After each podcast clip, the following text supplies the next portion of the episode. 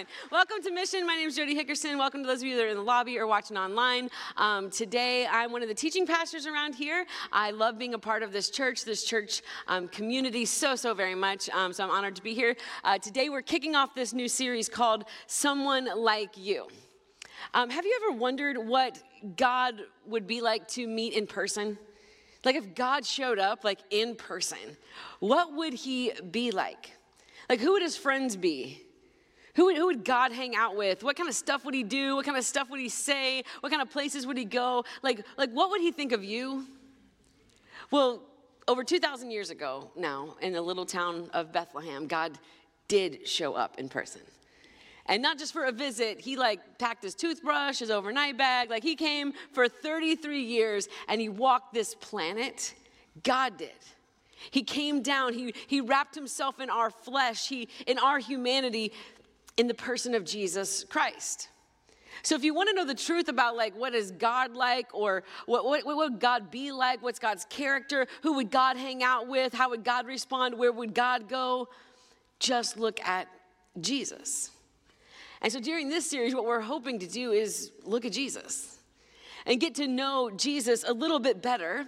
And we're going to do that by looking at four different people that he had relationship with when he walked the planet. Um, and we can read about their stories in the Gospels. Those are the first four books of the New Testament, the biographies of Jesus' life Matthew, Mark, Luke, and John. So you can check those out at any time. But what we really want to do in this series is, is not just consider them stories or like not look at these people like they're characters or just people that lived a really long time ago, but actually recognize that these people that Jesus had relationship with when he walked the planet are not so different from us. And the way that we can see Jesus respond to their hurts and their brokenness and their demons and their past and their doubts and their skepticism and their failures and their deceit and their reputation is the same way he responds today to someone like you. One of the things we're going to do throughout this series is um, we're going to show clips from the show The Chosen. I don't know if y'all have watched The Chosen. Um, what The Chosen is, it's a TV show that is um, all about the life of Jesus. It's adapted from those biographies Matthew, Mark, Luke, and John. Um, they take some liberties in it, but I mean, it is a very, they do a really great job. Um, it's a very beautiful job of looking at Jesus' life, um, giving us a glimpse into what that was like, his followers, who he interacted with, based on scripture. So if you haven't seen The Chosen, chosen, I just highly recommend this is a great time of year. Like we're leading up to Christmas, so we're going to celebrate the birth of Jesus. So this is a great time of year to make this your binge watch so that you can be like, yeah, what's the big deal about Jesus? And kind of get to know Jesus and watch his life as we lead up um, to Christmas. So I really want to recommend that we all kind of jump in. Um, you can stream it several places. There's a website, there's an app. Um, there's also, it's on Netflix. Season one's on Netflix right now.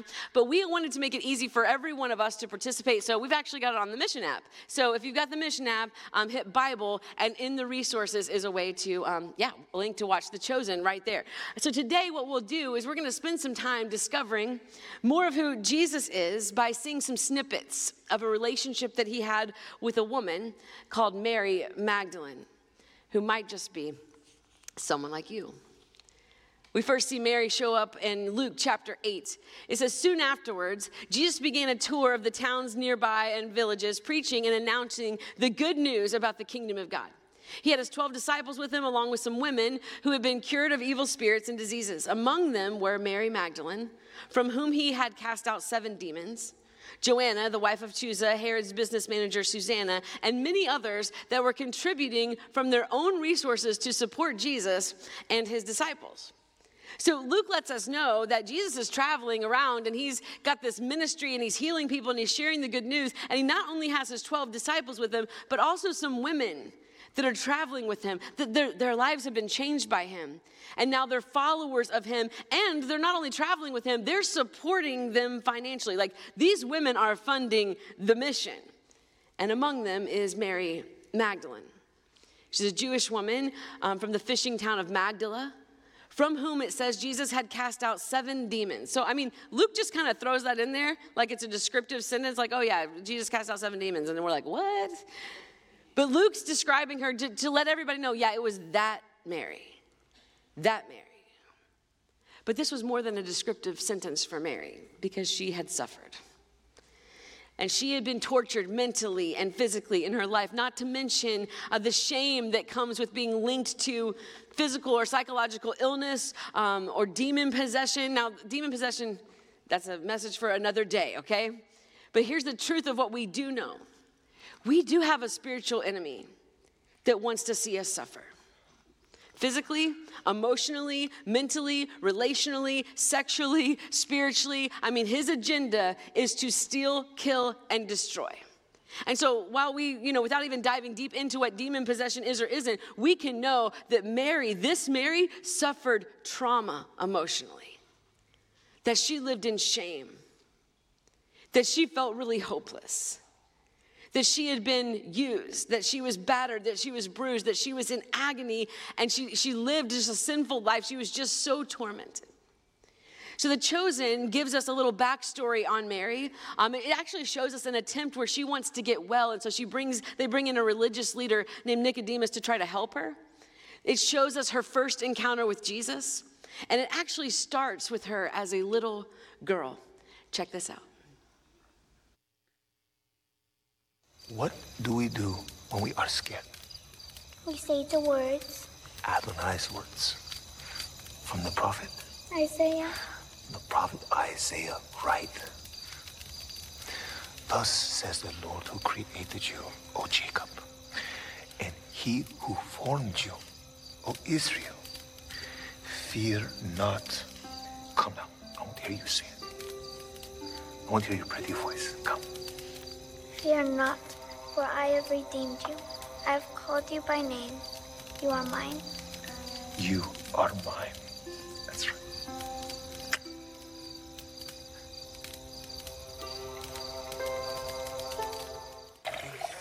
You know what they say.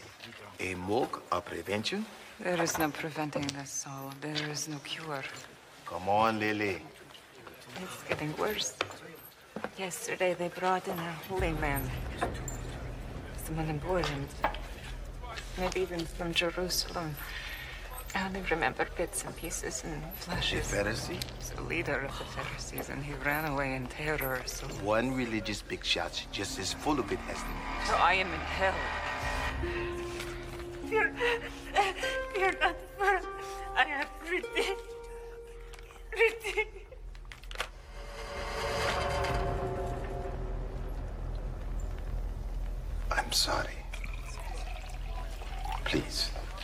Just try. I said leave me.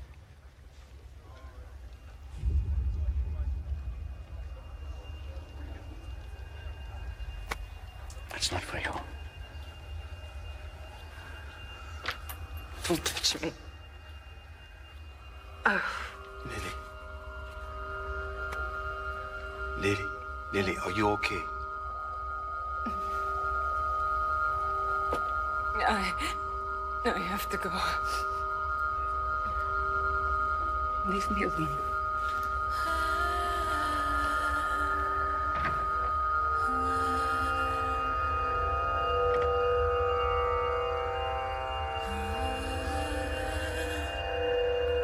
Leave me alone.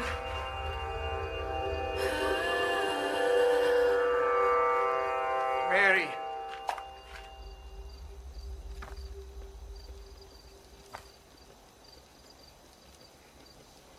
Mary of Magdala.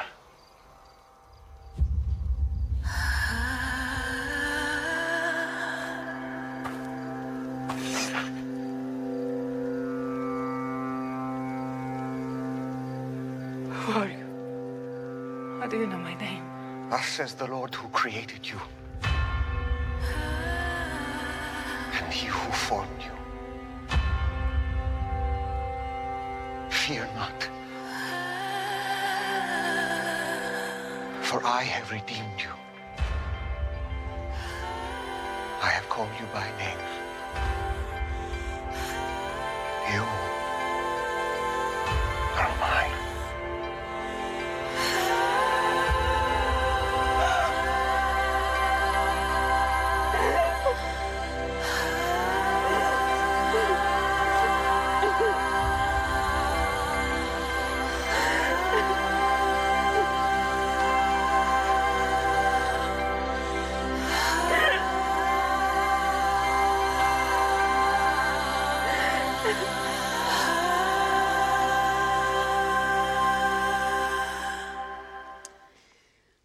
Love seeing Jesus show up in a pub. That's who he is. And he shows up there with a broken, hopeless Mary looking for some way to numb it. And you need to know that we have the same Jesus. And he pursues someone like you. He will meet you where you are bruised, battered, hopeless, looking to escape. He moves towards us. He will show up in the middle of your mess. That's who He is. And I'm so grateful because He has shown up in the middle of my mess so many times. And it is so comforting for me to know I don't have to get myself cleaned up first. I don't have to become a better version of myself first before God will meet with me. No, that's not what we see. What we see is that the opposite is true. The place He most wants to meet us is in those vulnerable places in those hopeless places, in those hurt places, in those overwhelming places, in those shameful places, in those, in those hopeless places. Because He is a God who longs to be in it with us. We are His to embrace us and to lead us into a new way. And maybe you don't know that about God. Maybe you've never thought about God like that. Maybe you've thought of if, if you came to him, if you encountered God, he'd be angry with you or, or disgusted by you or at least disappointed or frustrated with you that you're in the same place again, that he would condemn you. It's not the God that Jesus shows us. You got to know today that we have a Savior who is bold enough to deal with your dysfunction. And He is fearless enough to walk with you through an addiction. He is heroic enough to lift you up out of whatever abuse you may have known. He pursues you. You may not even know why you showed up today. God does. It's because He is after you, He is after your heart. It's because He wants you, someone like you, to experience His love, His actual friendship his light, his peace, his guidance, his forgiveness, his freedom. And no one is exempt. And no one has gone too far. He pursues you. And he will meet you right where you are today. Mary's life has changed when she encounters Jesus, when he meets her in her brokenness and he frees her and he heals her. So in this next scene, we see that she's, she's living a new life and she's actually out at the market and she runs into that religious leader, Nicodemus, that had tried to help her. And he cannot believe that it is actually her. Check this out. It's real. Lilith. No, no, please, don't be frightened. My name is Nicodemus. I'm I ministered to you, Lilith. I don't answer to that name. I am Mary. I was born Mary. But you were called Lilith, yes? Please, I must go. No, no, please, Mary. I, I am desperate for your help, Mary. I'm a, I'm a Pharisee. I'm visiting from Jerusalem. I'm a man of God. And I believe you have experienced a miracle, Mary. Are you really a Pharisee? Yes. yes. I'm sorry, I wasn't. I'm not here to enforce Jewish law. So how do you know who I am? You really don't remember me at all. I burned incense. I don't remember. It's all a blur. I can't go back into that. No, no, I don't want you to. I can't even imagine. But you you are healed. That that much is clear just want to understand how it happened. That makes two of us. how long after my visit did you feel the change? It wasn't anything you did. It was someone else. Someone else? He called me Mary. He said, I am his. I am redeemed. And it was so. Who did this? I don't know his name. And even if I did, I could not tell you. Why not? His time for men to know has not yet come. For men. He performs miracles and seeks no credit. What does he look like? Is he a member of Sanhedrin? Would you at least know him if you saw him again? I don't know why I am sharing this with you. I. I don't understand it myself. But here is what I can tell you I was one way, now I am completely different. And the thing that happened in between was him. So, yes, I will know him for the rest of my life.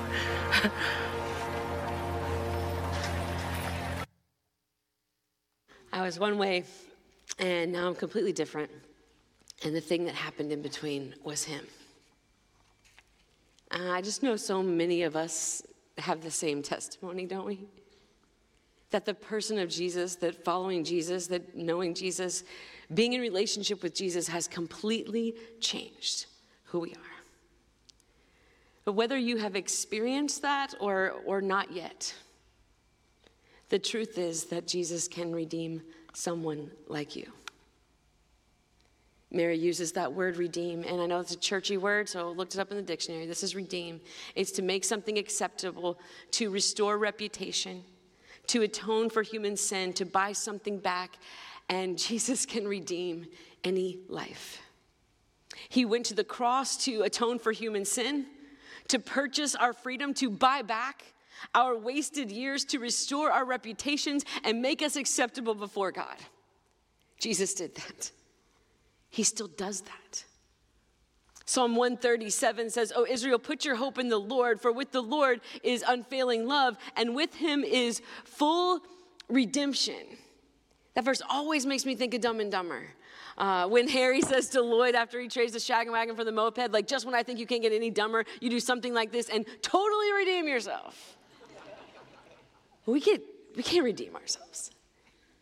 Jesus can totally redeem any life. I love that that verse says full redemption. It's not a partial thing, it's not halfway. It's not just so that you feel a little less guilty or, or you're a little cleaned up version of yourself. No, th- what Jesus can do is full redemption. He's in the business of redeeming us, and it doesn't matter what you've done. He can recycle it all. He can take our mistakes or our pain or our failures and he buys them back to use them for his purposes. This is why you hear things like, you know, what Jesus can do is he can turn your test into a testimony, your mess into a message, your misery into a ministry. It's redemption. And just a side note from this clip Nicodemus thought he had done it. Right? He was like, when, how long after I left did you feel a change? And she's like, you didn't do anything. Somebody else did this. And this is so important for us. Just a little side note if you're a follower of Jesus, we can't change anyone's life. Only Jesus can do that. Our role is to simply point people to Him and watch what He alone can do. I mean, I have stood in awe over the last 12 years, just here at Mission, watching people's lives change. Hell's Angel bikers, terminally ill, homeless friends, prostitutes, porn distributors, people counting days clean, myself. I mean, do you know what, what we all have in common? We encountered Jesus. You see, sometimes we put too much emphasis on ourselves. Too, we carry too much of the weight for someone's life change, or, or we take too much of the credit. Here's the deal I have yet to transform a life. I believe I can show up. I believe I can God can use me. I believe my love can make a difference, but my primary role, our primary role if you're a follower of Jesus is to point people to him because he is the only one who can change a life. For some of you here today you think, ah, but not me. Like I, this, this isn't me, not with what I've done, not with where I'm at right now. I can't even picture it. I've been there. Mary's been there. And the truth you need to hear today is Jesus can and wants to redeem someone like you. Mary's life gets redeemed She actually gets this friendship with Jesus. She starts following Jesus, traveling, apparently funding the mission of Jesus. But in The Chosen, it portrays a moment where Mary has apparently fallen away again, walked away again, gone back to old behaviors. It, I think we can relate to this, right? The times in our lives where we believe because we failed again or relapsed again or fallen again that we just can't come back to God. But check out how this goes down. I don't know what to say. I don't require much. I'm.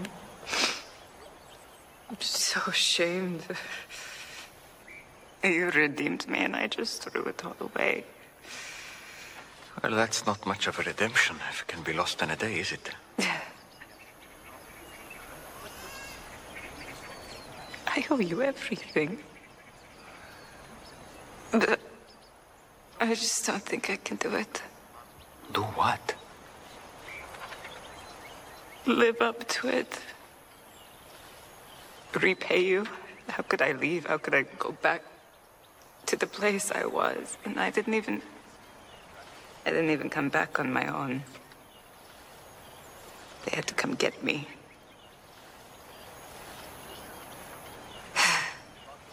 I just can't live up to it. Well, that's true. but you don't have to. I just want your heart. The Father just wants your heart. Give us that, which you already have. And the rest will come in time. Did you really think that you'd never struggle or sin again? I know how painful that moment was for you. I shouldn't. Someday. But not here.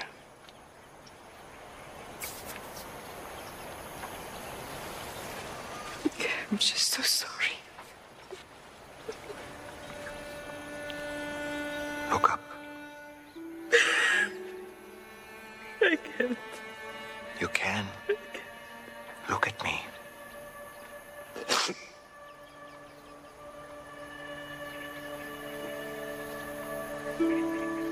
I forgive you.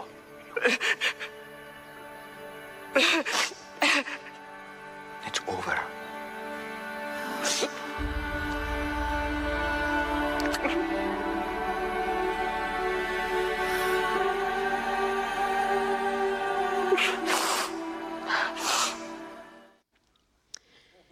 Mary's words, I just, I can't live up to it. Have you ever been there after you screwed up? And I have.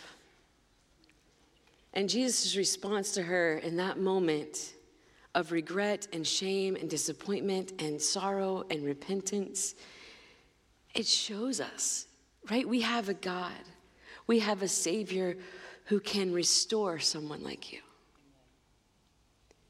restore, to bring back, to reinstate, to repair, to forgive, to renovate our hearts again. We see just how gentle and humble the heart of God is, even when we screw up. One of my favorite passages comes from the, the words of Jesus in Matthew 11, where he says, Come to me, all you who are weary and burdened and I will give you rest. Take my yoke upon you and learn from me, for I am gentle and humble in heart, and you will find rest for your souls. For my yoke is easy and my burden is light. Notice Jesus doesn't say, Come to me, all who are winning and thriving. Come to me, all who are living their best life now. Come to me, all who are perfect and polished. Come to me, all who are killing the game. No, he says, Are you tired? Are you burdened? Are you weary? I want you to come to me. You're going to find rest for your soul. Because I'm not demanding and condemning in heart. I am gentle and humble in heart. And if today you find yourself full of shame over decisions you've made again, lies you've told again, places you've gone again, cycles you're stuck in again, things you run back to again after you decided to follow Jesus. and you are weary and burdened, his invitation is come. Return to me. He will restore someone like you. And lastly, I just want us all to know today He calls you by name. You know, this series is called Someone Like You, but it's you. It's you.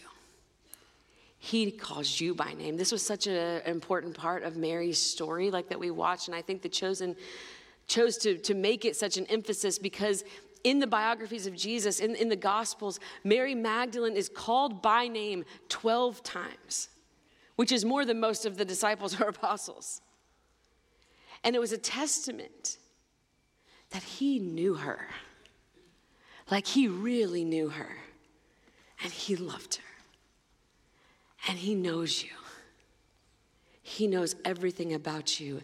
And he loves you. He pursues you. I hate to tell you this, he is not going to leave you alone. He is after your heart.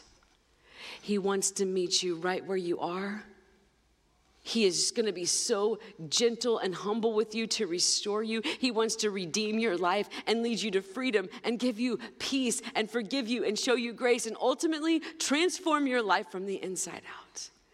Make no mistake, He knows your name and He's calling you by name. So maybe today just hear Him say, Fear not, for I have redeemed you, I have called you by name. You are mine. Lord, we thank you that you know us. You created us, you formed us, and you know everything about us. Every individual story, every pain, every hurt, every decision, every thought, God, you know. And in knowing us so intimately, you move towards us because of your great love. That blows me away. Thank you. Thank you for your great love for us. And Lord, I just pray today that we might, in our own hearts, lives, move a step closer to you, to knowing you, to experiencing the relationship that you want to have with us. Thank you for the way that you can transform any life. We are grateful. And it's in Jesus' name we pray. Amen.